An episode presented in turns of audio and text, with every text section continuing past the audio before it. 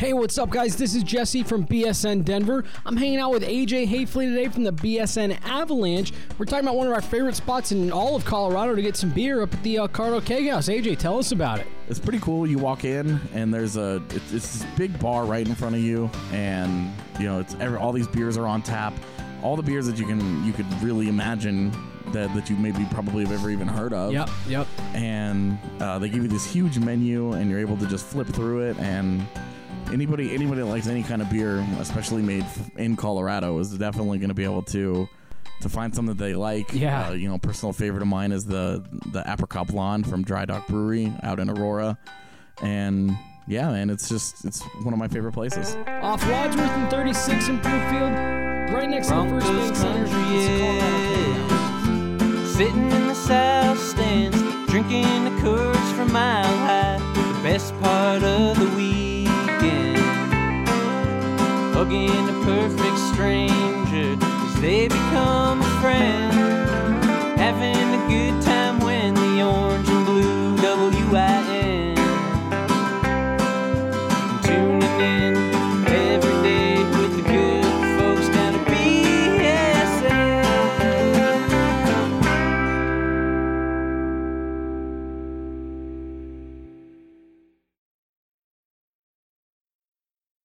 What's up, everybody? Welcome to day four. Day four, guys. Three. Three. Day three. Okay, day three. Day four for us because we flew in on Monday, but uh, day three of coverage here, Mobile, Alabama.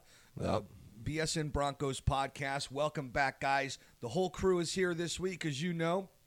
And this is actually our last day in Mobile. We're going to drive to NOLA in the evening, uh, late afternoon, and that's when all hell's going to break loose. So I'm not sure what kind of pod we'll have for you tomorrow, but should be good. Lots of great stuff to get into today. We've got a lot of questions we're going to answer from the uh, listeners, and then we're going to get into some of our you know I, I think ryan has an overarching belief that he wants to make sure everybody understands and uh, we're really kind of going to drill down into the positions and stick with quarterback a little. Before we jump into that let's talk about strava craft coffee the cbd infused coffee that is just changing the world and changing the lives of the people at bsn denver here. Make sure you go to stravacraftcoffee.com and use promo code bsn2018 for 20% off your first order. That's bsn 2018 for 20% off of your order. Um, Strava is a great partner, and this is coffee that can really and legitimately change your life and change your body. So make sure you help us out by helping them out. Okay, guys, let's jump right into it. Zach Stevens wrote a piece yesterday about how Drew Lock could potentially fit into a Rich Scangarello offense. So let's jump right into that, Zach. Yeah, and not how he could fit in. I mean, he fits in to what Rich is looking for. Love this excitement. It's it's it's incredible, and we're hyping him up because what we've seen on the field this week in Mobile and what we've uh, heard from him have have been really by far the best out of any of these guys here. So it makes sense why we're hyping him up. We know John Elway likes him, and he fits what Rich wants. So this it seems right now like a natural fit for both sides. Yeah, I mean, do you do you guys feel like you know Drew Lock maybe with some of the West Coast undertones is going to fit that as well? I know that in day two, Ryan, you were calling it the easy cheese. You liked it actually how some of those check down passes looked. So when they're trying to you know, bring those safeties back into the box, whether it's the run or the pass game, so that they can air it out, which is some of those Shanahan West Coast themes that we're probably going to see from Scangarello. I think there's a fit there as well, right? Absolutely. I, I mean, he he pretty much is the ideal quarterback for that offense in my mind. Um, he's fleet of foot. He's got the big arm. He can you know get out of the pocket on those bootlegs and all that sort of stuff.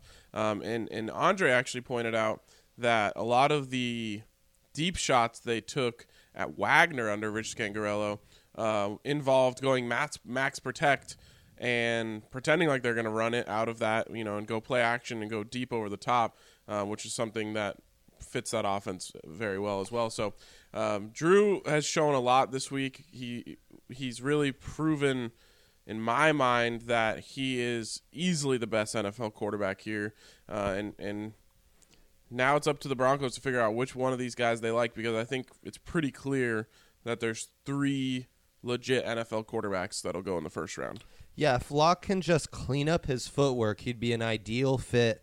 Uh, because Scangarello does a really good job of simplifying reads. It's you know he makes it easy for you to go to your first and second read. Those will be open for you typically. Uh, manufacturing vertical routes with uh, play action and max protect, as Ryan just pointed out, and uh, you know, with a little development, this could be a nice, easy offense for him to operate and take those deep shots, which is kind of his forte. So it, it'd be an intriguing fit for sure. Let's just say this offense is going to look 100% different from what you were used to last year. It's not going to be boring. Now, it may not be great, but it's certainly going to be exciting. And you know, I think, and this is a different show, but they got to get the horses in there still. Know? 100%. So, so Yeah. there's still a long way to go there. It can't just be E. Sanders in there, uh, and you know, a couple rookies that can't get separation, one dropping balls. Like the identity has to change. But let's go into the QB scoreboard. That was the other big piece yesterday on BSN Denver. And remember, guys, if you want to read these pieces and you want to get into that, um, you you know depth, you know, deep breakdown, I should say, that Zach gave, or you want to get into the QB scoreboard and find out what happened at Mobile, subscribe to BSN Denver with promo code Senior Bowl, all one word, for a $25 annual pass. Uh, and you can also get to comment uh, and ask questions that go on the podcast as Chivalicious did, and we're going to get into that in the next segment. But let's let's jump to uh, Andre here. QB scoreboard. What happened?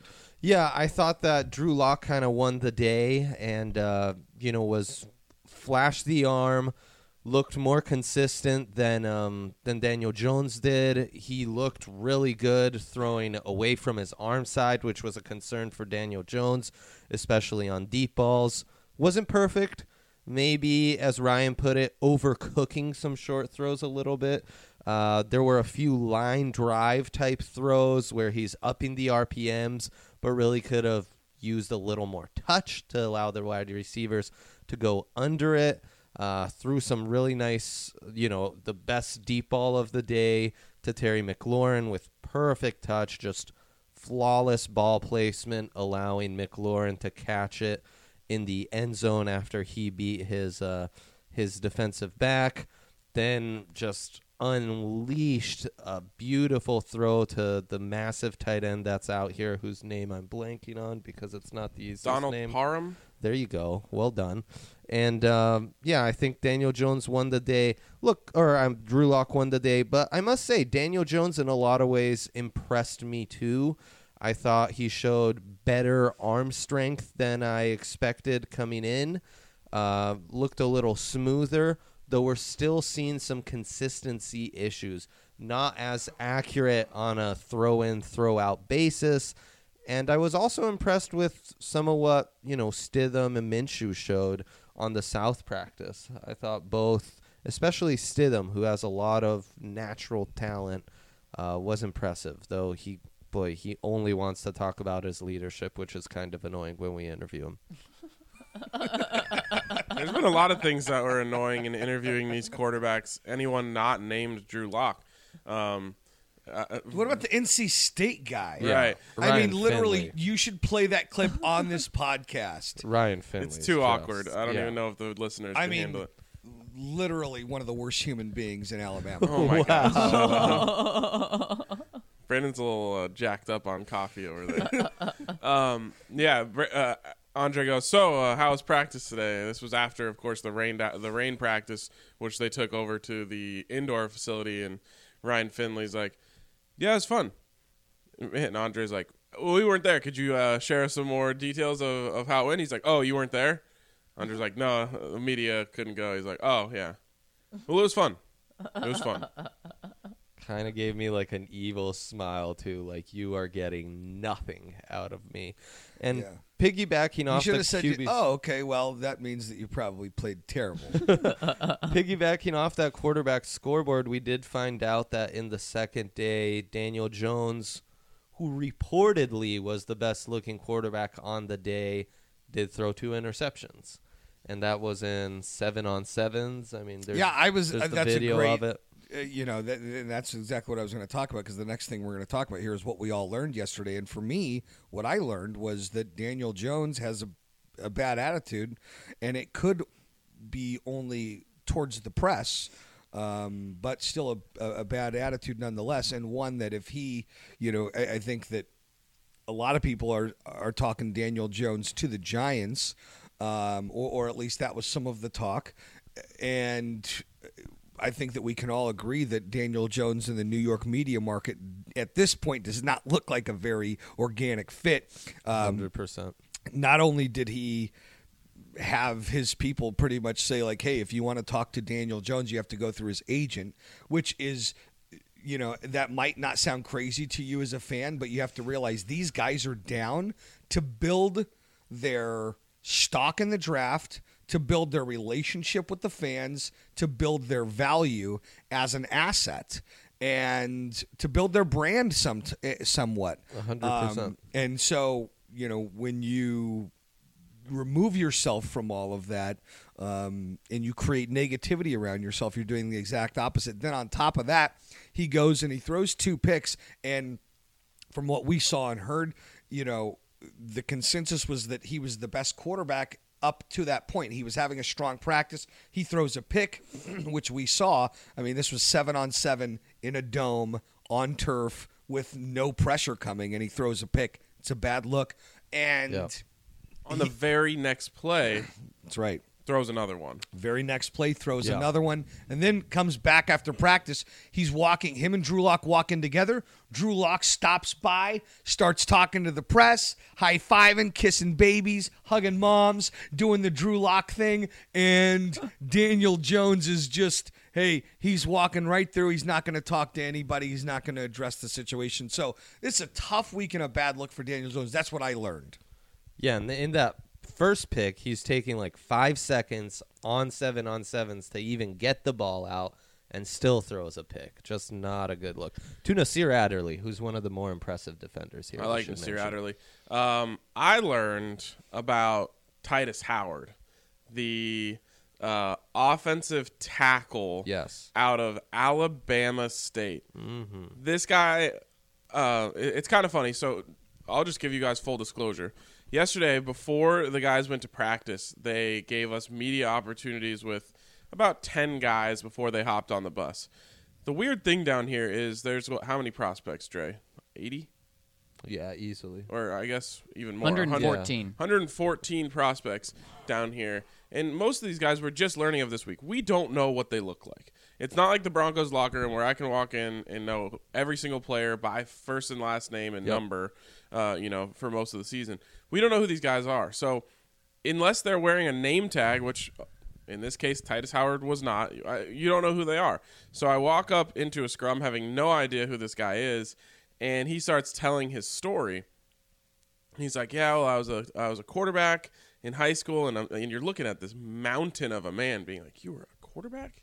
He's like, "I was 6'2", 225. I'm like, "What? Who is this guy? What position does he play?" And then he's like, and then you know, um, I got to college, and I was I was playing as tight end, and I'm like, okay. And he's like, and at that point, you know, I was up at two two forty five, and I'm like, it's still not where he is right now. He's like, and then after that, I I became the starting right tackle on my team, and then I was up at 275. And then this last season, my senior season, after three years at right tackle, I'm all the way up to 6'5, 315. I mean, this guy is like the ultimate late bloomer who is a absolute beast and I'm so intrigued by him because one, he is a smart and savvy kid. Like uh, as soon as he starts talking, you know that this kid gets it Yeah. but he played the position. He played quarterback, and he ended up, of course, being the, the left tackle of his team. But he he played quarterback. I think for an offensive lineman to be able to see the field the way a quarterback does, he's talking about the way he sees the safeties, and but depending on where the safeties are, that's how he knows he can get off his block and get to the second level. And I'm just like, this guy has Tell such him about the override, uh, you know, right that he has. he, you know obviously most teams want their center and their quarterback to call the protections which is the way that alabama state had it set up but he from his coach was given the green light to if he sees something and disagrees with the quarterback in the center, he has the ability to override the protection call. So he really gets it. He really sees the game, and he is a, a mountain. He's 6'5", 315. And what's crazy is how new he still is to the tackle position. His nickname in high school was Wiener because he was a small guy and, and, and his teammates teased him with that. Now, just in three or four years, he's learned right tackle and left tackle. He has he has so much potential and he's showing it out here. He's he's going up against the good defensive ends and holding his ground. It's funny because Drew Lock also has a wiener related nickname. Uh, are you sharing that today, no, Ryan? sure not. Sure not. We have a if if you want to learn about Drew Lock's wiener related nickname, you have to go to Barstool, Missouri, and uh, big day for them getting that plug. Um, And we, go ahead, Zach. I was just gonna say, and the, the the thing I learned yesterday, we talked about him yesterday, but Andy Isabella is the truth. Yesterday he, said he ran a four two six forty. Now it's hand time. Take that as you may. Phillip Lindsay ran a, a four three forty hand timed at his pro day last year. He turned out to be the truth. That turned out to be pretty darn legit. But also, Brandon, you asked Drew Lock about him. And Drew Lock eh, has been great with the media. He's he's animated been cool, right? but he lit up when you asked him about him. And that that that says everything you need to know. Uh, the guy's been working with him for two practices and drew Lock, a top quarterback in this draft knows that he's the truth calls him umass looks at him all the time. That that's huge. This andy isabella guy we know from just watching one practice and talking to some few people that he's a player Yeah, what was crazy is that he said his eyes lit up, and then he said, "Oh, man, he's a, he's a shifty little guy, isn't he?" And then he started talking about him, and and and at one point he said he must have crushed it at UMass. He must. I mean, it must have been stupid, something to that effect. he must have just gone stupid. Right. Well, and, in fact, he led the country in receiving yards with 1,700 in 12 games. 1700 catches 1700 yards 102 catches 13 touchdowns in 12 games you've got to be kidding me unbelievable Uns- i mean a, a college season like no other and then what happened was after we kind of embellish on on on andy isabella three or four questions later someone says hey can you walk us through your best throw and your best play today and he's like he starts talking about it, and then he says, "Of course," and it was to UMass, uh, which is what he calls Andy Isabella. And then you could tell, like he was like, "Well, I don't want this whole thing to be about Andy Isabella," so he kind of rolled his eyes a little bit. But you know, the best play of the day was to to Andy Isabella as well, big time player. Yeah, and Penny Hart has been great. The other small school uh, diminutive slot receiver, and we've had some other great stories like that. Alabama State kid. You have John Cominsky, who Brandon nicknamed the Terminator for how he presented himself on the podium. This was like an option quarterback, linebacker out of a small Ohio school, high school, who's turned into the best Division two defensive lineman in in all of college football last year and came along a little bit in practice yesterday. You have Garrett Bradbury, the Rimington Award winner, the leader and center of NC State's offensive line, who came into NC State as a fullback or tight end, and now he's become the best interior lineman in the country. So you have some really great stories here about the Senior Bowl. It's one of the low key things that I don't think we have enough of an appreciation for or don't talk about enough. I forgot that Tytus Howard also told us he can throw a football 70 yards in the air. Here is the next question: Can Drew Lock have a Baker Mayfield type rise? We'll answer this one, and then we'll go to to, to our first break here. But can Drew Lock have a Baker Mayfield type rise? Ba- Ryan, uh, Zach. Baker was obviously great last year. He was the best quarterback here. And entering the Senior Bowl, what people forget, he was viewed as a second round pick. Some people thought maybe uh, in the first round. We thought that was crazy. We thought he was a first round pick. We didn't know where. We thought he could be there with the Broncos at five. Uh, there was some people in Denver that said, You're crazy if you pick Baker Mayfield at five. Well, Drew Lock, we read some mock drafts on the plane this weekend saying he's a second round pick. He's not in the first round. Other people believed he was mid, late first round. Not a lot of people put him in the top 10. Can he have that rise? I mean, right now, it is clear that he's the best guy here. He's winning with the media like Baker did. Maybe not to the extent, but he is. And then on the field, he's also winning just like Baker did last year. I think he can. I think he can have a similar rise, but not a meteoric rise the way that uh, that Baker did. I mean, Baker went from the fringe to number one. We heard about John Dorsey like kidnapping him out of the hotel so he could go have a private meeting with him. I mean, it was very clear by the time we left here that the Browns were completely enamored in Baker Mayfield, and it was whether they're going to draft him at one or four or get crazy and think they could trade back. We knew we knew that the buzz was off the charts. I don't think Drew Lock is going to have that rise, but if you if you're someone who thinks that he's not a first round prospect, well then he's going to have a similar rise because he will be drafted in the top ten. especially if he keeps playing the way he does in this third practice and kind of lights it up in the game Lauletta style. That'd be huge for him for sure. Yeah, I definitely agree with you guys. I think that he can. Uh, the only thing I would say is that, you know, in order to have a Baker Mayfield type rise, um, one of those early teams is going to have to go with him. And this is something we're going to talk about in this podcast is the fact that there's two quarterbacks in this draft. They're going to go before him. They're just not here at the Senior Bowl, so they're not getting the talk and Yep. the coverage from us this week. Um, but one of them's Haskins from Ohio State, which could be the number one overall pick, or, or, or well, not the number one overall pick 'cause the Cardinals have that, but you know, one of those top three picks, top four picks, and then the other guy is obviously uh, Kyler Murray, uh, otherwise known as Kyler Murray. and uh, you know, hey, Kyler Murray is tr- a transcendent athlete. So, and, and we'll get into those guys, but um, I would say that you know, with I get it, Ryan. I would say that you know if those guys. Um, I don't think Drew Lock can can can can can overcome the two players that are ahead of him over there. Uh, so in that case, he's not going to have as, as transcendent of a rise as Baker Mayfield. But as far as impact on the team that he goes to, I think that he absolutely could.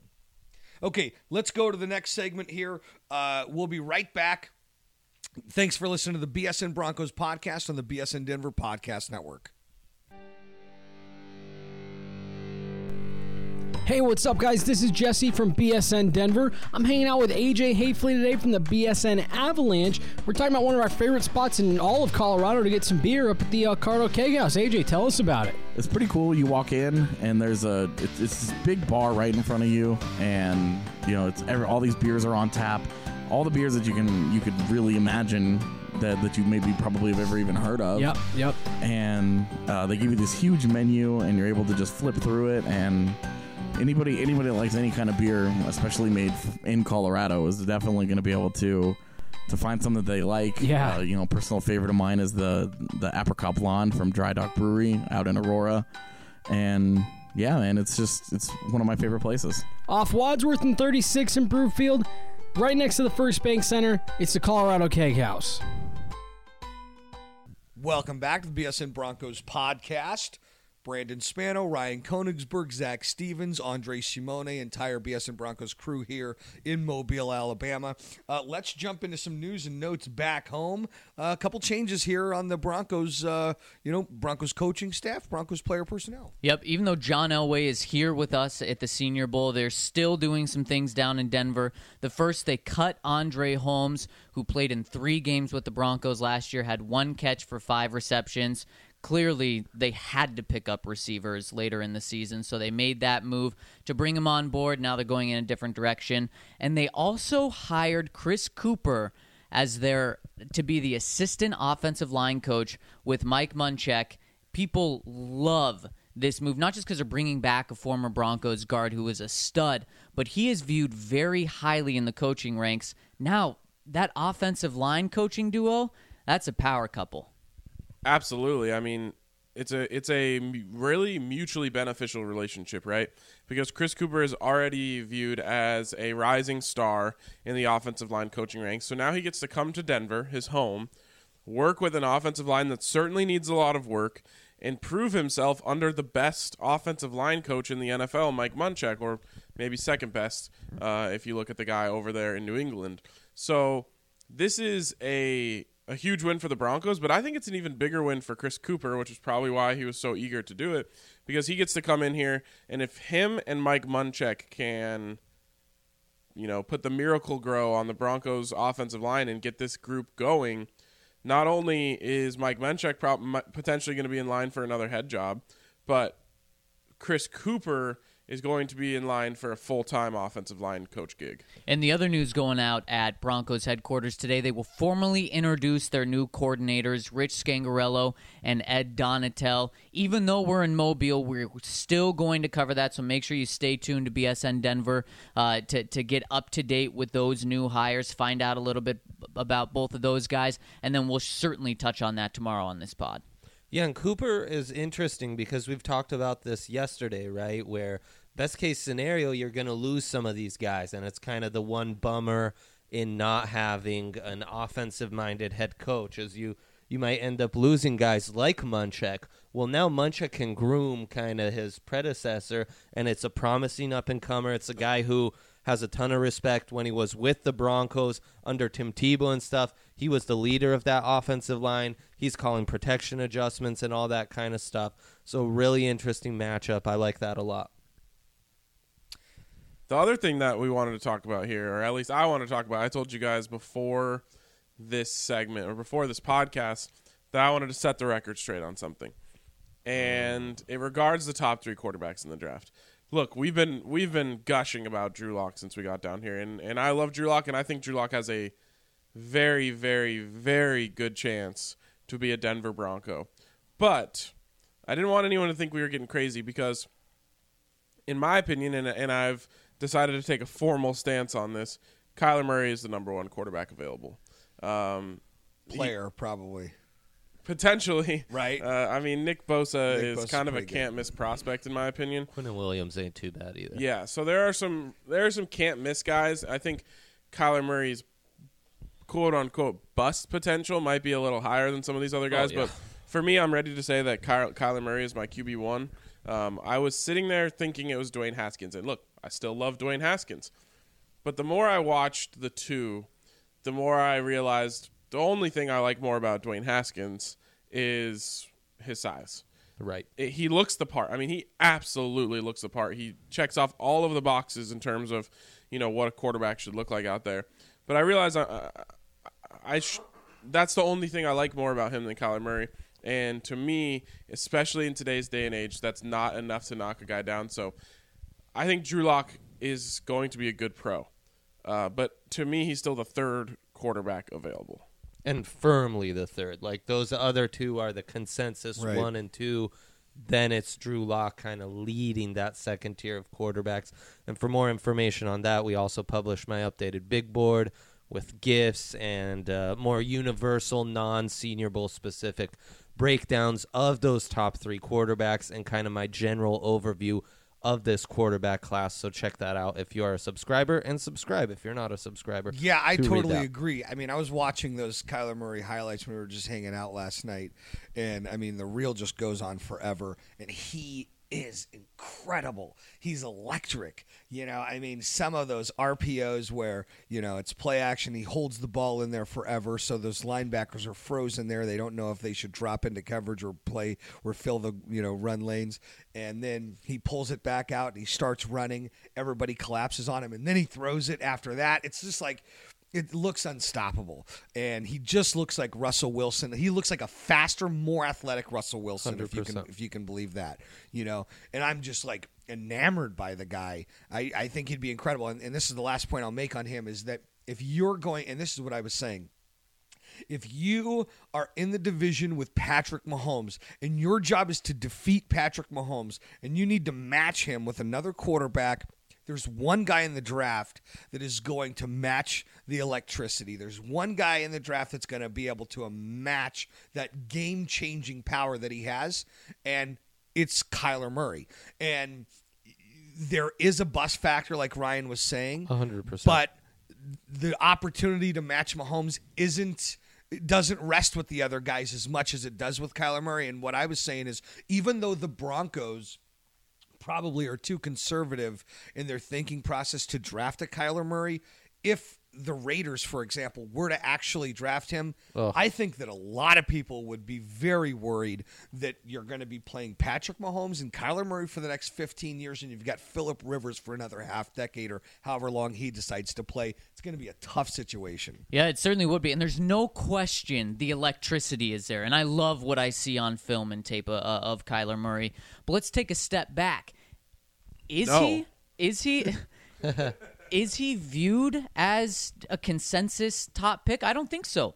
I don't think he's viewed as a, you know, the top two quarterbacks in this draft. I think people that want electricity obviously view him as the number one quarterback in this draft. But I think there's some draft people out there and some GMs uh, and some mock drafts that say absolutely a first round pick. And some people that are probably saying should be taken number one overall, should be taken number three to the Raiders. There's also some people that believe don't touch this guy until the third day of the draft. And then, and then you have people in the middle where it's saying uh, maybe take a flyer on him in the second or third round. Now, I think he's going to go in the first round, but I don't think he's this guy where uh, consensus right now you have to trade up for him from 10 in order to get him. I think they are, I mean, guys, he's 5'8 from, from, from trying to get the right height that we've heard. This is so, so different than a six foot Baker. It is. He's five nine and seven eighths. We will We'll wait find for the out. It's going to be big. Well, that's what I don't know if you saw it, but that's what the uh, Oklahoma, um, what's his? I, I don't know know exactly what his name, but one of the guys in the Oklahoma staff said we measure all of our players on the exact scale when they walk in on the first day of camp or whatever, and he came in at five nine and seven eighths. I was I was five nine and seven eighths in high school as well when I played football when they uh, when they put those measurements out too. I'm just saying, okay, five Did you nine play se- football, Zach? I did, of course I did. Cornerback, stud over here. Oh, there you go. There you go. But um, but even that, let's say he's five nine and seven eighths. That's so different. Remember when Baker last year, we, we were waiting to see if he cleared six feet because if he was five eleven and three quarters, that would have been an issue. Okay, well now we're talking about is Kyler Murray going to clear five ten? It's it's and and Ryan, I agree with you. I wouldn't be concerned with that. And I love what John Gruden and Kyle Shanahan have said this week about, you know, we need to stop looking at prototypes. I've stopped looking at prototypes. That's what John Gruden said. He said, instead, I'm looking at who can play football. And that's great that he has that mindset. The rest of the NFL, I mean, come on, more than not, does not have that mindset, especially under 5'10. Here's the difference, though, is that Baker Mayfield wasn't Sonic the damn Hedgehog running around out there.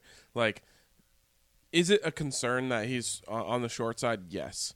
But the ability to get, in my opinion, the next Michael Vick is something that you have to it's a it's a risk you have to be willing to take especially like brand like what Brandon said with Patrick Mahomes in your division do you want when you watch Patrick Mahomes how jealous of you are, you I'm talking to Broncos fans of those crazy plays he makes you know where he mm-hmm. Mm-hmm. scrambles out of the pocket and he throws back across his body and you had him on 3rd and 15 and now it's first and 10 at the 50 like there's only one guy, like Brandon said, who is going to bring that type of electricity, and it's Kyler Murray. And I think the Broncos have to dump the conventional thinking because it's you're you're no you're no longer in a normal situation. When the Chiefs had Alex Smith as their quarterback, you were in a normal situation.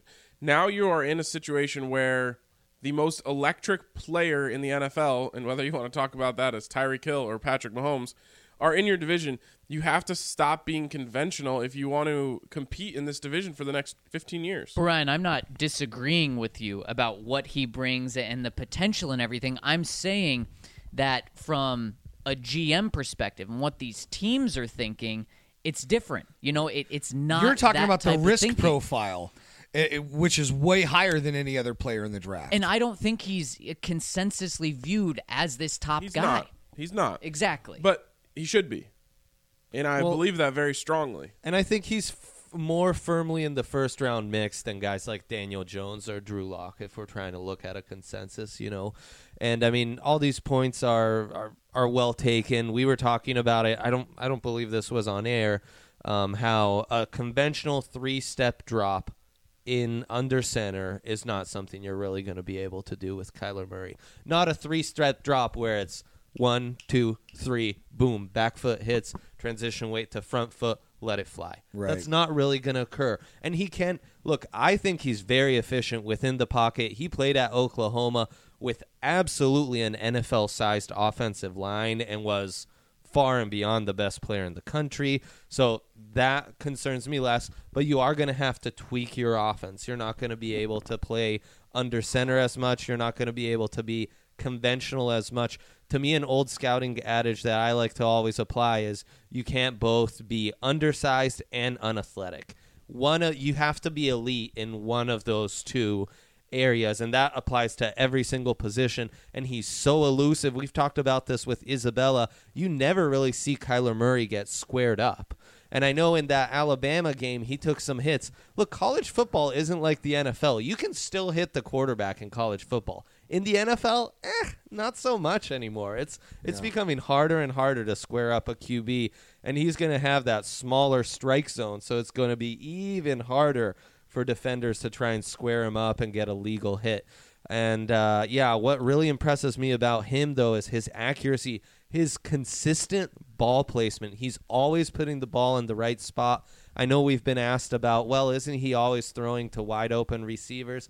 When you really watch the entire tape, you watch like what he does in the red zone. He's able to thread the needle, mix in touch and zip to really throw to guys who are not open at all, who are blanketed, but he always puts the ball just in the right spot where only his guy can get it. And that's where he stands out above all else. The last thing I'll say here about Kyler Murray is that he brings something that I think can break defenses, which is the ability to extend plays on third down. There's nothing worse as a defense than when you have everything covered and the quarterback breaks out of the pocket and whether your your corner has to come off the receiver to try and to try and stop him and he just flips it over his head and they've got a first down. Or whether you stick with him and he takes off for 45 yards down the sideline you like that breaks defenses. When you think you have a team stopped and that happens over and over again throughout the game it's just something that that that just wears you down and can kill you throughout the course of the game. I think the broncos honestly need to to drop everything they're thinking. Imagine the excitement that would come to Denver with the Heisman winner and the most electric player in college football coming here.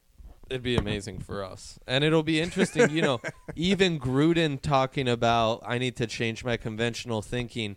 Mayock feels like the conventional type of guy that you're talking about, Zach, when you say like the NFL as a whole might not be ready to embrace it. So even in Oakland, I think those conversations are going to be really intriguing in that front office about Kyler Murray. And from what we've seen in the past, John Elway is as conventional as it can be. Yeah, and, and we're going to actually talk about a guy who's only size because we have a question uh, in here on that. But let's jump to. Did you want to add, Ryan? Nope. Okay, so let's jump to uh, questions from the fans here.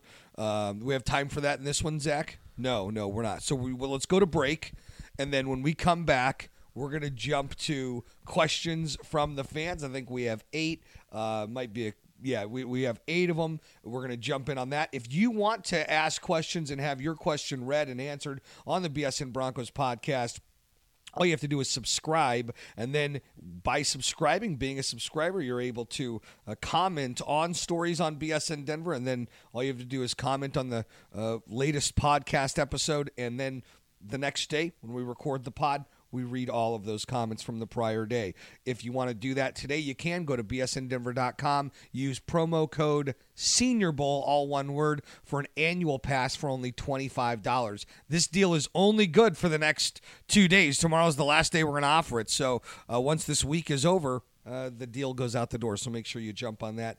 Promo code Senior Bowl for a $25 annual pass. Hey, when we come back, we're going to go with questions from the fans. Stick around right here on the BSN Denver Podcast Network.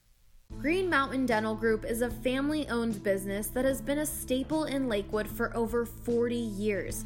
Whether it's cosmetic, oral surgery, or preventative dentistry, at Green Mountain Dental Group you will find nothing but the best. We have chosen Green Mountain Dental and will continue to attend Green Mountain Dental because of the superior care that we receive from them. Their facility is amazing, and above all, it's the personal touch that we receive from the people there, including Dr. Ben Jr., and Ann, and Mary, and Sherry, and Marie. They've known me well as my husband, my children, and now my grandchildren, and are just incredible with all of us. That was Annette. She's been a patient at Green Mountain Dental Group since 1976 and truly loves their service. Never did I think in 1976 how blessed we would be to recognize the people at Green Mountain Dental and are so thankful that they have been a part of our lives. For all new patients, Green Mountain Dental Group offers free teeth whitening trays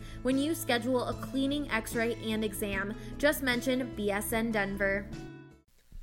Welcome back, BSN Broncos, segment three down here in Mobile, Alabama. Beautiful Mobile. It, actually, kind of weird, guys. Yesterday, it was raining sideways literally the entire day. Some of them, some of the moments of that rain, I would say, were some of the craziest rain we've ever seen, like hurricane conditions. Um, but it was warm the entire day. Like, even in that rain, it was warm. The warmest day we've had out here, yeah. Today it's clear skies and looks beautiful, but freezing outside. yeah. really weird. That's some new stuff, man. Uh, little inside joke there from uh, from our Uber driver in New Orleans last year. Okay, let's jump to some questions, guys. Uh, Chivalicious. Hello, guys. I have a question that was not being asked, so I had to subscribe. Thank you, Chivalicious. We One, got him. because I love the content, and two, because you cover the team so well, there honestly is not a cast I'd rather get the response from. My question is sounds like Drew Lock is our guy, but I really do not think he will be there, and I love the idea to get Devin White. What are your thoughts on picking up Devin White at 10 and pulling the trigger on a Will Grier and or a Brett Rypien later on in the draft whether it be second round or later. I love those two quarterback skill sets and love the idea of solidifying linebacker and developing a quarterback because Rich has proven that he can get the most out of an undrafted man in Nick Mullens. Why wouldn't he do the same with Will or Brett? How realistic is this? Love the pod. Sco Buffs. So first off, Dre, let's pass this to you. Um, who is Devin White, and how realistic is this uh, setup here? Devin White is my second prospect in the entire draft on the the old big board. Absolutely in love with him. When watching LSU last year, number 40 just stood out. I mean, a heat-seeking missile, uh, sideline to Position. sideline type linebacker, interior linebacker, who put in the hands of Vic Fangio could realistically be the next Patrick Willis. I mean, I know that's a lofty comparison, but he is that type of unbelievable talent. The thing is, at 10, to pass on a quarterback for a linebacker when you can find very good linebackers later on who are going to be undervalued and would still fit, or you could find one in free agency. It's uh it's a really interesting debate. As far as Will Grier, man, I've been back and forth. His uh, his arm talent has not jumped out at me at all here in the Senior Bowl. On top of that, his decision making is really concerning. The fact that he comes from that West Virginia system, super like spread out, he's going to have to adjust a lot. Doesn't have great prototypical size either. Brett Rypien I like a lot. But man, the Boise State kid who's not even here, he was at the East West Shrine and won the MVP. So you got to like that. Great arm talent uh, from him. So he, he'd be a nice upside play, but oof, to pass on one of the top quarterbacks and wait on Brett Rypien, I'd rather do the reverse and go, you know, Kyler Murray, Drew Lock, and then wait and take a Terrell Hanks, take a Bobby Okereke, the linebacker from Stanford who I've liked out here, or Kendall Joseph, who's a great sideline to sideline, undersized linebacker from Clemson. One of those type of guys, and reverse the strategy that's being suggested here. Andre, no disrespect, but it's not a debate at all. Just look last year with the Broncos. You have an opportunity to get a great defensive player or a quarterback. You go with the defensive player, and it gets you another developmental year where you're not developing a quarterback, and you go six and ten. You get the quarterback if he's there, and Shivalicious says, "Well, he may not even be there." But if he's your guy, like like Then Shivalicious you make sure you're there. Exactly. Exactly. If he's your guy, you do whatever you need to do to move up to one, to move up to eight, wherever you need to get, you do it. Yeah, it it's unfortunately not a debate. I wish it was because I love Devin White too, and, and I think he could be a star. But on top of that, you have to also keep in mind that John Elway has never ever in his history ever once valued a linebacker. And I realize he Yeah. just brought in Yeah. a guy who absolutely values linebackers, and maybe he would defer to him on some certain things. Inside linebacker, of course. Right, 'Cause inside people line- might yeah, say yeah, like, yeah. "Oh, his last two top five picks were right, linebackers." right, right. But Yeah, yeah. Inside linebacker. I mean, he he truly believes that you can find your inside linebacker in the fifth round and beyond, or fourth round and beyond, any day of the week. He's not going to draft a inside linebacker at number ten when you don't have a quarterback. And honestly, until you have a quarterback, no top ten pick should ever be considered to be used on anything else. Yeah. Because you're you're useless until you have a quarterback. All you're doing is wasting years of Von Miller's prime, wasting years of Bradley Chubb's you know uh, rookie contract, all this stuff until you have a quarterback. So that's one point. The other point is that Will Grier's dead to me. He is not good. Um, What do you do? What do you do to you behind the scenes, Oh Ryan? I, he just isn't good. He just he can't he can't play uh, at the next level in my opinion. Uh, and so I I the rip the Rypien guy is actually far more intriguing to me than Oh, Will yeah. Grier. Especially his this point. uncle's Mark Rypien. Yep. That's kind of intriguing, Yeah. right? Yeah, For so sure. there's certainly uh, something there. I, I love putting these guys in the hands of, of like a, a Rich Scangarello. I would love draft Kyler Murray and then draft Brett Rypien in the fourth or where, wherever you can get Yep. him there. That's something that intrigues me. Um, it just you you can if you go another year without drafting a quarterback. Uh, I I have to question what's going on in your head. Yeah, another year where Mahomes is going to have another year of development. It's even if you're getting a guy that needs development uh, in some aspect of his game, start it now. You know, get in the quarterback game in the AFC West as fast as you can. Yeah, and then by the time the Chiefs roster gets picked apart in free agency, your guy will be ready to go. There you go. Uh, Mile High Kansan says, Thanks for the awesome coverage on Dalton Risner on the last pod. So cool to hear my favorite NFL team talking about my favorite college team. The idea of Risner blocking for Lindsay should have all of Broncos country very excited. Shifting to my question, I keep hearing other Denver media outlets talking about the Broncos targeting other veteran quarterbacks like Flacco or Foles to be fair, Kansan, are you sure you're hearing other media outlets, or are you are you hearing fans on Twitter targeting? But let's let's continue it. Media. Okay, okay, let's we'll, we'll talk about that. Targeting other veteran quarterbacks like Flacco or Foles. Please tell me that is not true, as we need to focus on getting young talent in the building. Surely Elway has his sights on the draft with Scangarello as OC. Why would we waste this opportunity to not use his expertise to groom the next young franchise quarterback? Side note: What happened to your podcast? Oh well, the. Yeah, go ahead. Okay, okay, okay. Side note, what happened to your podcast, The 53, A Broncos Journey? I thought y'all did a great job on the first couple episodes. We actually talked about that once before on the podcast. The unfortunate thing was um, we had a really hard time gathering uh, audio for that within the locker room. So we're actually working on uh, getting a a device that'll allow us to get high quality sound within the locker room. Uh, It's just it's so loud in there. You've got Von Miller like screaming and dancing around and all sorts of fun stuff. Yeah, that don't it's it's a high translate well. production. uh, Ryan's absolutely right. It's a high production podcast. It did very well for us. It performed really well. We loved it. Everyone liked it, and it's a it's an evergreen content wise. So on a business side, it's it makes tons of sense for us to produce that kind of content. Um, but like Ryan said, uh, based on the mic devices that we have, it's expensive to be able to go in and get exclusive audio um, where we don't get background noise and a lot of different other things outside of that, and then produce it. You know, those shows, fifteen to eighteen minutes. They were they're about six to ten hours to produce one of those shows, uh, which is fine. But it just just it, You're not going to put all that work into resources. it if it's not going to sound good. Right. Is the point Right. that really. Anyways, going. So anyway, let's jump to uh, uh, the question here. Uh, Denver media outlets talking about targeting other veteran quarterbacks, Flacco or Foles, and you know. Mile High Kansan feels like we're wasting uh, Scangarello as OC if we do that. My take yesterday was that we sh- that, that the Broncos should double down, triple down on quarterback. Go get a guy if you need like this, uh, knowing that he's not the future. Um, and and making them all compete in camp. Maybe the rookie wins, maybe he doesn't, and he sits behind uh, a Nick Foles for a year and, and learns how to do it. Um, but what's your take on this, guys?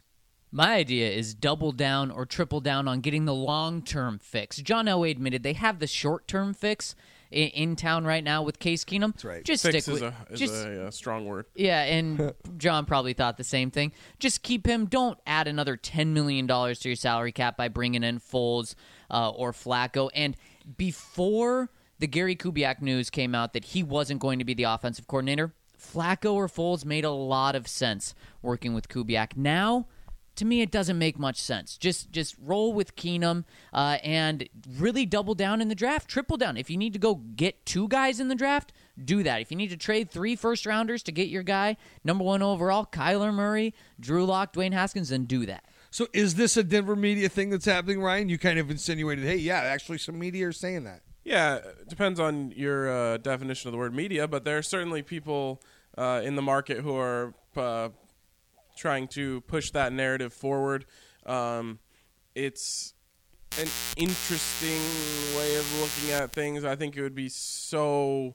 It, I think it would be a huge mistake um, to shell out the cash necessary to get one of those guys and and also capital remember both of those guys are under contract where they are so you're going to have to trade to get them they also cost a lot of money and it's not the long-term solution and again I hate to do this and make every decision because Patrick Mahomes is in the division, but you would be blind to not do that. Like like does does Joe Flacco being on the field give you any how much greater of a chance does it give you to beat a team with the electricity of the Chiefs? In my opinion, not much. So I think you you have to start thinking of the future. I think you have to realize that you're not going to be able to compete uh, for the division right now with with them until you have your quarterback of the future and their roster gets picked apart a little bit. I just want to say a thing as the guy who's uh, all in on the off season, typically on on the staff here. These reports, they they might be accurate, but they're accurate because at this point in the off season, all options are on the table. Any report would be true because we're considering everything to improve the quarterback position. You know, a Carson Wentz trade might be considered. Uh, any of the quarterbacks in the class are being considered. We are not at a point where you're locked in and you have a plan A, B, and C. Everything is being considered. The staff has been in place for all of 10 days, two weeks at most. So the whole off-season plan is still being constructed. So yeah, Foles will they'll talk about Foles, they'll talk about Flacco, they'll talk about everything. This team, this offense needs a real fix, and they have to. It is their prerogative to not, uh, you know, close any avenue and consider all options. But that really doesn't mean anything. All right, what's the next one? Let's jump to the next question here. Mr. T says, Hey, crew, always love the Senior Bowl coverage, so keep it up. Thanks, Mr. T. You always talk about the need to hit on your first round draft pick. If I'm John Elway, I'm not sold 100% sold on any of the top quarterbacks remaining, or if the quarterback I want is gone by the time we pick. This is my dream draft. And some of this we kind of just talked about why you got to double down on quarterback. But his dream draft number one, Devin White. Number two, Dalton Risner. Third and fourth, Minshew and Rypien in whatever order. Fifth and sixth, a speedy receiver and D line prospects in whatever order. Seventh, One last quarterback uh, who no one has heard of and who doesn't have a Wikipedia page, but who Scangarello threatens to resign if he doesn't get.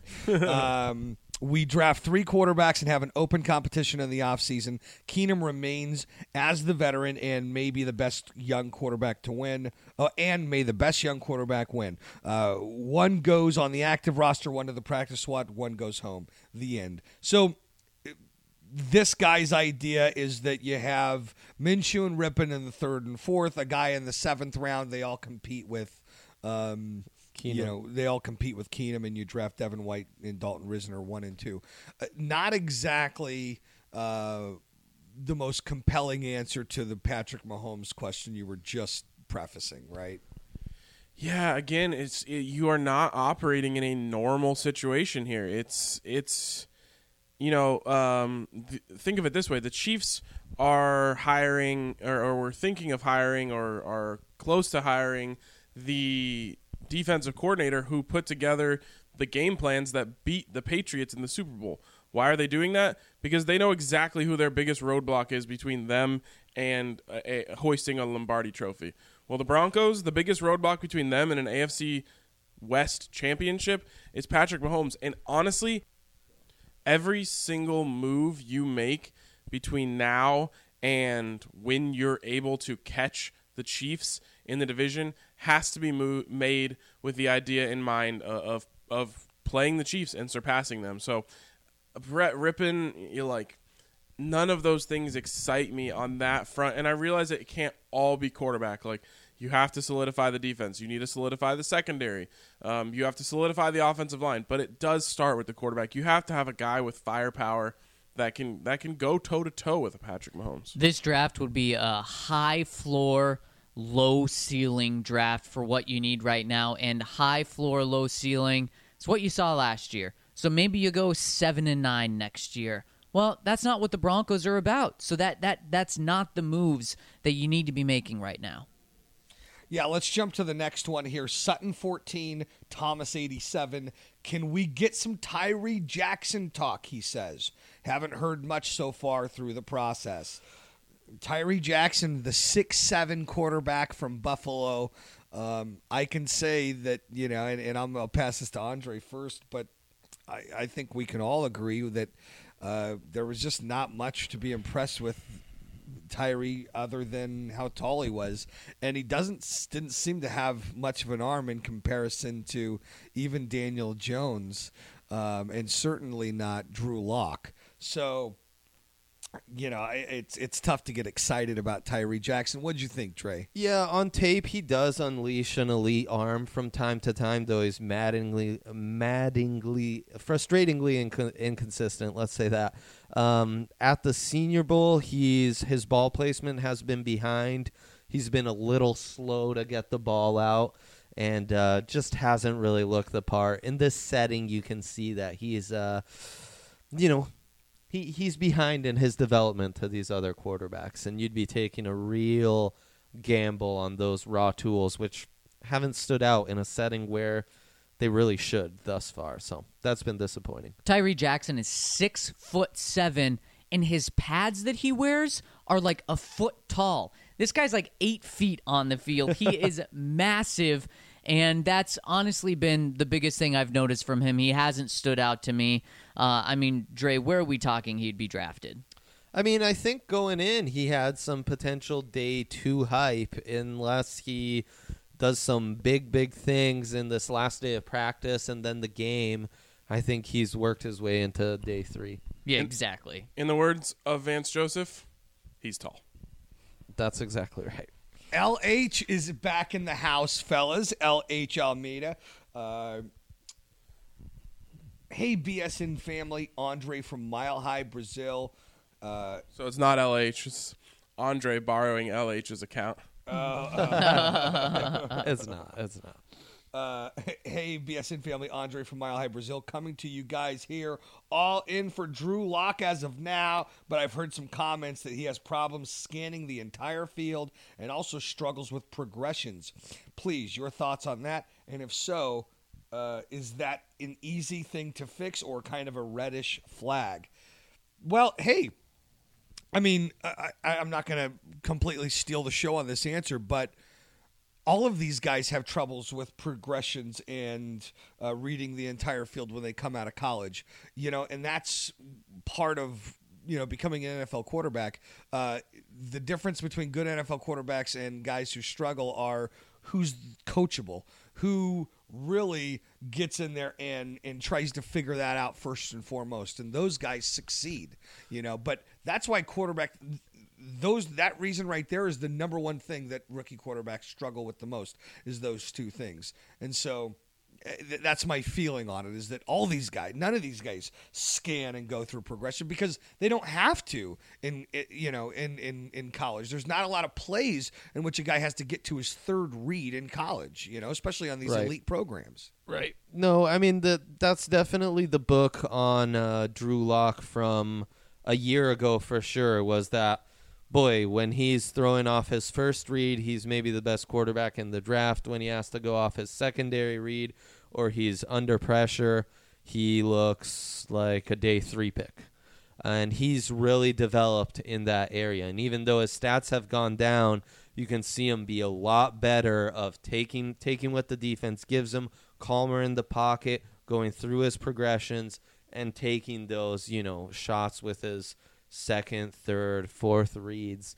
And that's an area that he's made some major strides, and it's why I've kind of changed my tune on Drew Lock from a year ago, and am, am much higher on him because of what he was able to do through that SEC conference schedule and really improve in that key area. And I think that's very uh, encouraging. And I had a good buddy reach out after hearing all this positive talk about Drew Lock and said, Whoa, whoa, whoa. The accuracy issues on film are a concern. The reading through progressions are a concern. And yeah, I'm not discounting any of that. This is one part of the process, but right now he's the best guy here at the Senior Bowl. Are, are we talking about him going number one overall and he's the guy that the Broncos need to trade with Cardinals with? No, we, we haven't had a serious conversation about that. There's other guys out there. This is just one piece of the puzzle, and he's impressed this week.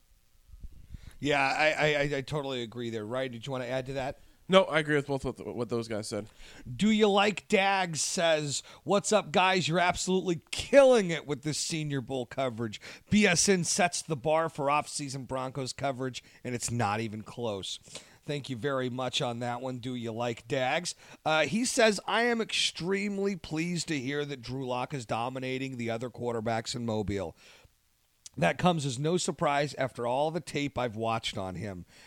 He has been a favorite of mine for a while now, and therein lies the rub. His stock is rising rapidly, and I am getting Baker Mayfield flashbacks all over again.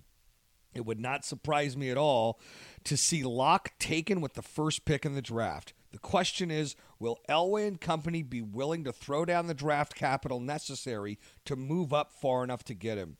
I have an even bigger concern that you guys can surely address. And, and actually, let's let's let's answer that question first. He's not going number one. He won't go number one. Um, he is a very, very intriguing prospect. And yesterday he compared himself to Aaron Rodgers. Now I know that that means he's a bust in Zach's eyes, but in my eyes, that's really impressive. Um, I, I actually see some some poor man's Aaron Rodgers qualities in him. With that being said, he's not a number one overall prospect. That's just not where he stands. So then let's say Dwayne Haskins is their number one guy. Would John Elway move up to number one? Yes, I think he would. If he if he's in love, if he's enamored, if he is all in, um, I think he he would put the necessary chips on the table to get to number one overall. Also, like it's the Cardinals, I feel like you could finesse them a little bit. Um, but Well, if not, the Niners are there too. Right. I think they can go. Um, they can go get it. I just don't know if we're not getting the sense that Elway's in love. I think he likes Drew Lock a lot, uh, and uh, of anyone so far, I felt like that's had the most buzz around it. But I feel like if he was in love, like we would hear things like what happened with uh, Baker Mayfield last year, like oh John Elway's having a secret meeting with Drew Lock, like that kind of stuff. Give it time. Well, and he, listen, don't we think- don't know if Elway was even here yesterday. And that would be a red flag if we were trying to see if John Elway loved Drew Lock. We'll know when we get there today. Yeah. You know, you, that's right. Or That's the, right. the the Browns did a great job of keeping their Baker Mayfield love under the carpet for so long. Maybe that's what John's doing this year is is trying to there keep were who he rumors loves. that Dorsey took Baker out, though. Remember? Yeah, But- that was the beginning. it was a shock that he was taken number one overall, though. I mean, people were not connecting the dots and, and did not know that he was going to go number one overall at this time. He was No. in top five. I'll just say, if they trade up to number one and take Lock over Haskins, that is an absolutely bad call. Bad, bad call. There's no other way to put it. Well, you're just measuring it off of the fact that you feel like the risk profile with Haskins is much lower than everybody else because he checks all the boxes. Right. If they feel like Lock has the chance to go, like like Zach said, hey, is he your guy? Not a guy you like, but is he your? If he is your guy, Yeah. and that's the guy you believe, then you go and you do anything it takes to get him. But you wouldn't need the the thing is you wouldn't need to go to number one to get Drew Lock. So even if you go to number two, that's I don't fine. know At this what- point we don't know. We've got a combine to go through. We've got we've got Right. It's true. Uh, you know, uh, uh, Pro days. workouts, pro days. Yeah. I But mean, it's and- late and January. What if know. Baker Mayfield was your guy? I mean, two days before the draft, a lot of people thought Sam Darnold was the number one pick, and you know the Broncos could wait till three to get Baker or something like that. You, you don't if he's your guy, you don't wait. He says, I have an even bigger concern that you guys can surely address now or after you all return home from Mobile. With the new coaching staff now taking its final shape, I'm extremely nervous about the retention of wide receiver coach Zach Azzanni. While he has proven himself to be a capable coach, his methods may be suspect. Through all the great offseason coverage last year, Azzanni's unconventional training methods were often noted. This included various drills, such as the chairs between the legs, to increase the wide receiver's mobility. In the season that followed, both Sanders and Thomas tore their Achilles tendons within weeks of each other. Could there be something to this, or was it just a terrible coincidence of bad luck? Much love to the whole BSN fam. Uh, go ahead, guys, and, and talk about Zach Azzanni if there's any correlation here, and then I'll tell my Braxton Berrios story about Azzanni when you guys are done. Um, no. If anyone's i i honestly, if you want to blame anyone for those two Achilles tendon tears, you would blame Loren Landow. Um, and, and I'm not going to try and do that either. Um, the way I mean, the way guys get injured is not from you know running routes differently in practice or you know running around um, the the posts that he likes to put up or the uh, hurdles or whatever it is. Um, that's not going to cause the the necessary wear and tear on an Achilles to snap. Um, now you know running up the hill or whatever that type of stuff that strength and conditioning coaches do that can stress on on the Achilles. But again that's two 30 year old receivers who have been putting a lot of stress on their feet and their legs for a long, long time. Those things just happen. So I think I, I lean towards it being a coincidence. But if if you're pointing at a coach whose fault it is, it's not Azzanni. Yeah, and in terms of other unconventional ways, I know we've mentioned in the past that the veterans DT and Emmanuel were a little suspect on Zach Azzanni at first, and that's a good thing though because he made them uncomfortable. That's why they moved on from some coaches the year before was veterans were coaching the coaches and, and stomping all over the coaches. It's good that Zach Azzanni came in and made those guys feel uncomfortable. So in terms of, you know, the, the specific coaching things that were different from this year, I really like that from Azzanni. Well, and it should be said, Thomas got injured when he was at Houston. So to put that on Azzanni or anyone on the Broncos, I don't know. Yeah, listen. i- i- Here's what ACL tears, you guys, um, or Achilles tears. Uh, these are because an athlete cuts at such force that you know the muscle mass uh, and and the explosion that's coming from from that area of his body is so great that the tendon actually just completely tears, and that's what happens when you are at the level of athleticism that we are right now as humans, especially our pro athletes. You know, and I actually read a great study. We won't turn this into a big podcast segment, but I read a great study a couple years ago about how pro athletes, uh, the muscle, their muscle structure right now is not. Uh, our our bone density and our skeletal structure wasn't meant to carry the muscle mass that our professional athletes are carrying right now and it's affecting all levels of our bodies especially the tendons and stuff and so like before a guy like J.J. Watt, for example, is an anomaly. He, he that the body shouldn't be able to do the things that he does at that size. That's why he's hurt all the time because it's just not natural for him to be able to move like that. Same with Rob Gronkowski, you know. So anyway, The crazy thing is, it makes LeBron James even more of a unicorn that he hasn't had more injuries. Sure, sure. Um, but but when it comes to Azzanni, uh, you know he was very well respected around the league. That was a hire that they got right. This guy started as a wide receiver coach in Tennessee. Was his first notable job, um, and there were guys that we talked to. It seemed like everybody kind of knew Azzanni. Uh, at the Senior Bowl last year, Braxton Berrios, a guy that I kind of fell in love with earlier, um, who was kind of last year's um, Isabella, except a little different style. Uh, uh, you know, more blue collar, not as much pizzazz. And uh, he actually knew Azzanni and talked about how Azzanni tried to recruit him and uh, the favorable kind of memories that he had of Azzanni. Guys really like Zach Azzanni, you know. Plus, he has a dope last name, right? Uh, And a dope first and middle name, I'd say. Yeah, same first and middle name as our own Zach. What's his middle name? Zachary David. Oh, Zachary David. Okay, all right. Uh, let's go to Mr. Freeze. Whoa, whoa. I never said Lock was too good to drop to 10. I just don't think he's going to make it to 10. Everybody without one is trying to find their quarterback, and there's not a lot of choice in this draft. I want absolutely no part in Murray. Someone mentioned the Lock to Sutton combo.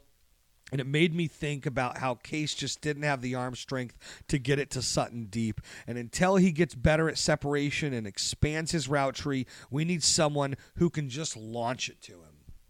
Well, uh, there's something to be said for that. The only thing I'll say is that if Drew Lock does become a Bronco, he's going to need to change the way he throws the deep ball uh, if he's going to throw it to Courtland Sutton. Yep. He loves to throw it on a line. And for the speedy receivers that he had in Missouri, especially considering the coverages they were getting, that worked because they could get behind them and he would just laser it uh, all the way down the field to a guy who was open you have to throw Courtland Sutton to a place where he can be open. Look, he's always open if you put the ball in the right place.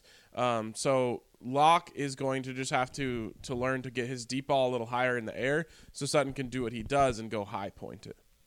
Yeah, and here's the thing: you don't have to worry about Drew Lock, Drew Lock's willingness to throw deep. You need to go in, read my article um, on BSN called "Drew Lock unquestionably has Rick Scangarello's non-negotiable quality." Just read at at what this guy does on the field. Yeah, and again, I'm kind of I'm not disagreeing with the fact that you might have to move up from ten. I'm just saying you don't have to move up to one. Um, it'll be interesting to see how things shake out. Maybe Drew Lock ends up being the second overall quarterback. I don't think he's going to be the first. So maybe you don't have to make a pre-draft trade. Maybe once you see Haskins go off the board, then you say, okay, now we need to get up to the next spot. Yep. Let that first domino fall in place. I do think that on deep balls, Keenum and Sutton had a pretty good connection. The problem was on you know short to intermediate where Sutton couldn't get open and had some drops by the end of the season. So I Yeah, don't know if that's totally fair to case. Th- That's exactly what I was going to say, Dre. Listen, whenever you're talking about this combo, you have to make sure that you mention that you know Sutton was having some issues with his route running, and then he was dropping passes. Yeah. uh, and so you know that's that's not Case's fault. He's got to step up there. Yep. Sutton Hundred was percent. second in the league in drops. Yeah, not good. I thought uh, DaeSean Hamilton would make a little more of an impact, especially later on than he did as well. Yeah. you know, and that was the guy that was kind of opposite. He wasn't the physical freak, but the guy that was supposed to be able to kind of be more of a quick, quick twitch guy that could get open. You know. Um, Final question. H Town Bronco. Final question here. I may be biased because I live in Houston now, but Whataburger is the best fast food joint to get a burger. Not even close. Don't at me. Go. Uh, We're gonna at you after we try it. yeah, yeah, we, we are going to at you. So we're trying it on the way to uh, Mississippi as we drive to New Orleans tonight.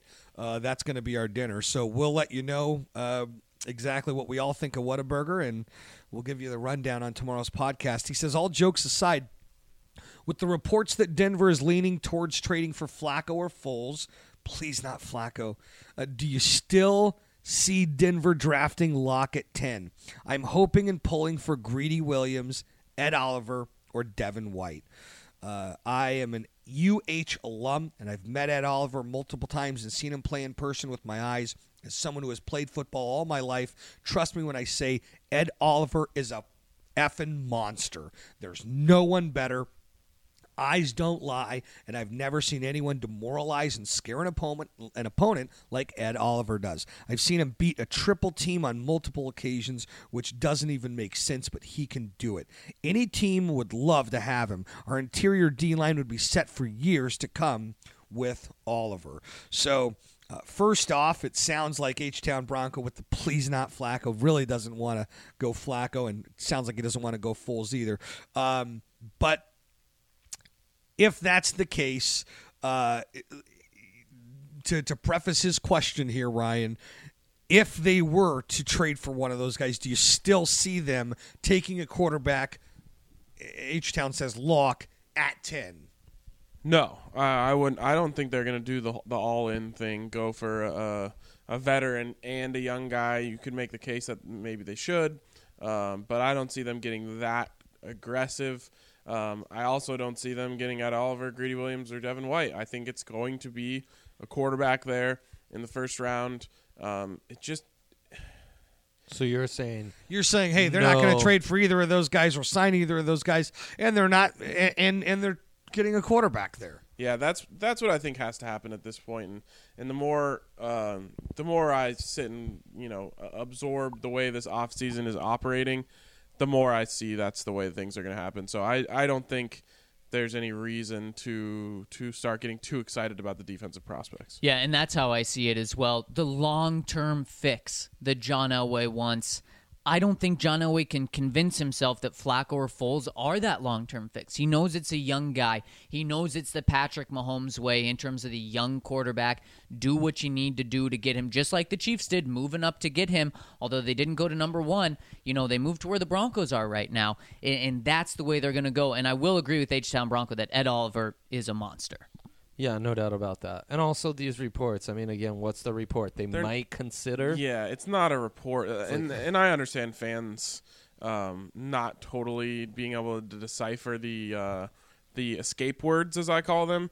But the the report was the Broncos may consider going for Foles or Flacco, just the way I may consider And- asking Kate Upton out. Yeah, Right. and, and hey, you know, it's a a lot of these, and and you know, not to disrespect anyone, but a lot of these are fan blogs run by fans. And well, that the one headline that kind of went viral with the 247 headline or whatever, and sometimes it'll come report from a, hey, maybe someone said it on the radio or something, so they they write the headline on the report, but whatever. Yeah, absolutely. It's it's just it's it's uh it's a sifting season. You have to be really careful what reports you believe and and again, a lot of these aren't reports. They're just they're just buzz mongering, I guess is what I'll call it. Not in a bad way. It's just people are kind of taking what's what's buzzing and and running with it. Well, there you go. Hey, that's all of the questions uh, today. We're going to get after it. Uh, we are going to be there for the next uh, session, uh, first first practice of uh, Thursday here in Mobile, Alabama, in about 45 minutes. So we're going to get rolling. Uh, if you have any questions for the pod, make sure that you subscribe at bsndenver.com. Use promo code Senior Bowl, all one word, for a $25 annual pass. That'll do it for today. Thank you so much for following along. Tomorrow we'll let you know how Whataburger was. And uh, hopefully Ryan's not going to be as hard. Ryan traditionally is is hard on the on the you know big trendy uh, food lines, aren't you, Ryan? I am, and also um, maybe more important to you guys, we'll let you know how practice went today. after we talk about Whataburger. Hey, thank you so much, guys. Another episode of BSN Broncos podcast on the BSN Denver Podcast Network. See you tomorrow. Hey, BSN fans, your favorite Colorado sports network has partnered with your favorite Colorado beer. And we're giving them away for free. But in true BSN fashion, we're not letting you go to some major chain for it. We want you to go to your local neighborhood bar and support a real Colorado business. That's why we've created the bar page where any BSN subscriber can go in and get a free beer whenever they want. Just go to bsnbars.com and you can get one free Coors banquet at any bar on that list. All you have to do is show the bartender the VIP image on that page in your browser and you can retrieve a free Coors banquet beer at any of those bars. There are over 20 bars there. You're sure to find one close to you. It's bsnbars.com. Find a bar and get a free Coors banquet on the house. Thanks for listening to the BSN Denver Podcast Network.